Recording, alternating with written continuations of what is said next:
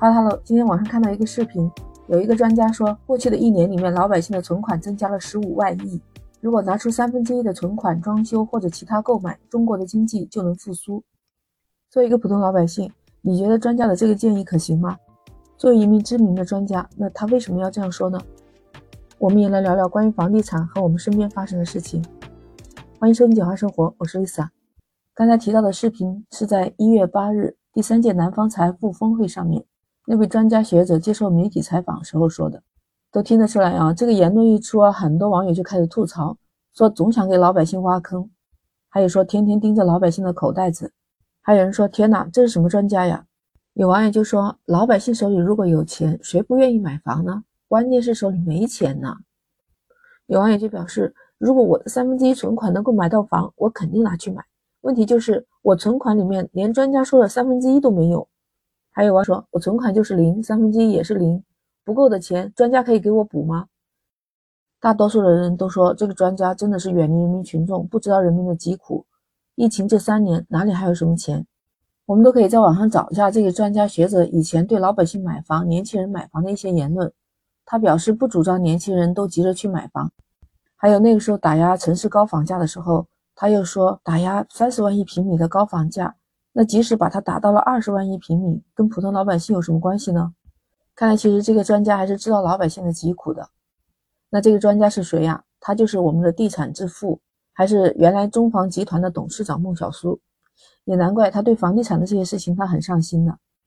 那接下来大众看法就是说，老百姓买房基本上都没有多少是全款买的，对吧？大多数都是贷款，分二十年、三十年来分期买房，甚至有些人的首付款都是分期付的，或者是拿家里人的钱。真的是有那么多的存款吗？就算一笔账，说，如果三分之一的存款能买到房，那我马上出来买。他说，假设有五亿人是有存款，那十五万个亿，那就等于人均才三万存款，人均三万存款，三分之一买房，也就是每个人一万就能买到房子吗？买房这个事儿啊，关键是老百姓们想买，可是兜里面没钱的，别说三分之一了，就是全部拿出来都买不起。买线老百姓一听说专家建议就头疼。都说建议专家不要建议了。你看，疫情三年，我们很多的行业都受到这个疫情的影响，好多店铺都关门歇业，不是看不到的。你看，就是说中英街嘛，之前不能去香港，有些人说可能就中英街买一点东西，哇，结果他到中英街里面一看，好多店铺全部都关了门了，而且那些货品啊，全部都是放了很久的。他发圈是提醒大家，过期的东西就不要买了。但是看到整个的店铺一条一条的都是关着门的，哎，完全和我们以前看到的是不一样的。还有最近疫情的问题，很多餐饮业啊，很多的服务行业，他们都把店门都关了，说提前放假过年回家。真的是老板都愿意提前放假过年回家吗？往年过年的时候都是他们生意最好的时候，忙都忙不过来。难道专家说的这十五万个亿的存款是想让提醒老百姓们意识到没有存款的危险性吗？其实你说这位孟总，他真的不知道这笔钱的大头根本不在所谓的老百姓手里面吗？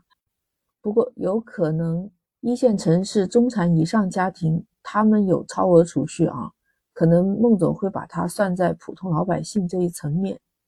很多经济学家就认为，这十五万个亿的存款，按照我们中国总人口数，人均的存款增加量其实很少。我们都有关注过，其实主要的财富应该只集中在少数人的手中。其实他说的十五万个亿存款增量，不是代表我们广大老百姓的经济状况的。所以关于这一点，孟总不可能不知道的。那他后半句说的是，用来购买房产和装修，还有其他的购买，中国的经济就能恢复了。这句话有意思了，他意思就是说什么都不用做，就把这几个做好了，中国的经济就自然能够恢复吗？他也只是一个前任的中房集团董事长，他既不在央行，也不在财政部。中国的经济跟税收啊，还有刺激啊，还有消费啊，这都有关系的。那他本人就只能在房地产领域去提建议了。所以我感觉他这句话的意思，他不是来讨论这笔钱去买房搞装修，而是讨论买房搞装修以后会是怎么样。就是他明明知道这里面的问题，他所说的本意可能就是不需要更多的财政或者是货币政策的刺激，而只是单单强调了房地产的重要性。人家有可能是在给领导承诺，如果你这个政策一直坚持放松，那我们会把这个政策做好，不需要其他的支持，就需要把现有的政策落实好。所以你还是在说他在盯着老百姓口袋里面的钱吗？房价贵是现在不争的事实，普通老百姓买一套房有很多的贷款，有的就是三代人的积蓄。所以你说专家说的真的是老百姓们那一点点积蓄吗？十五万个亿可能就只有在百分之二十的人的手中。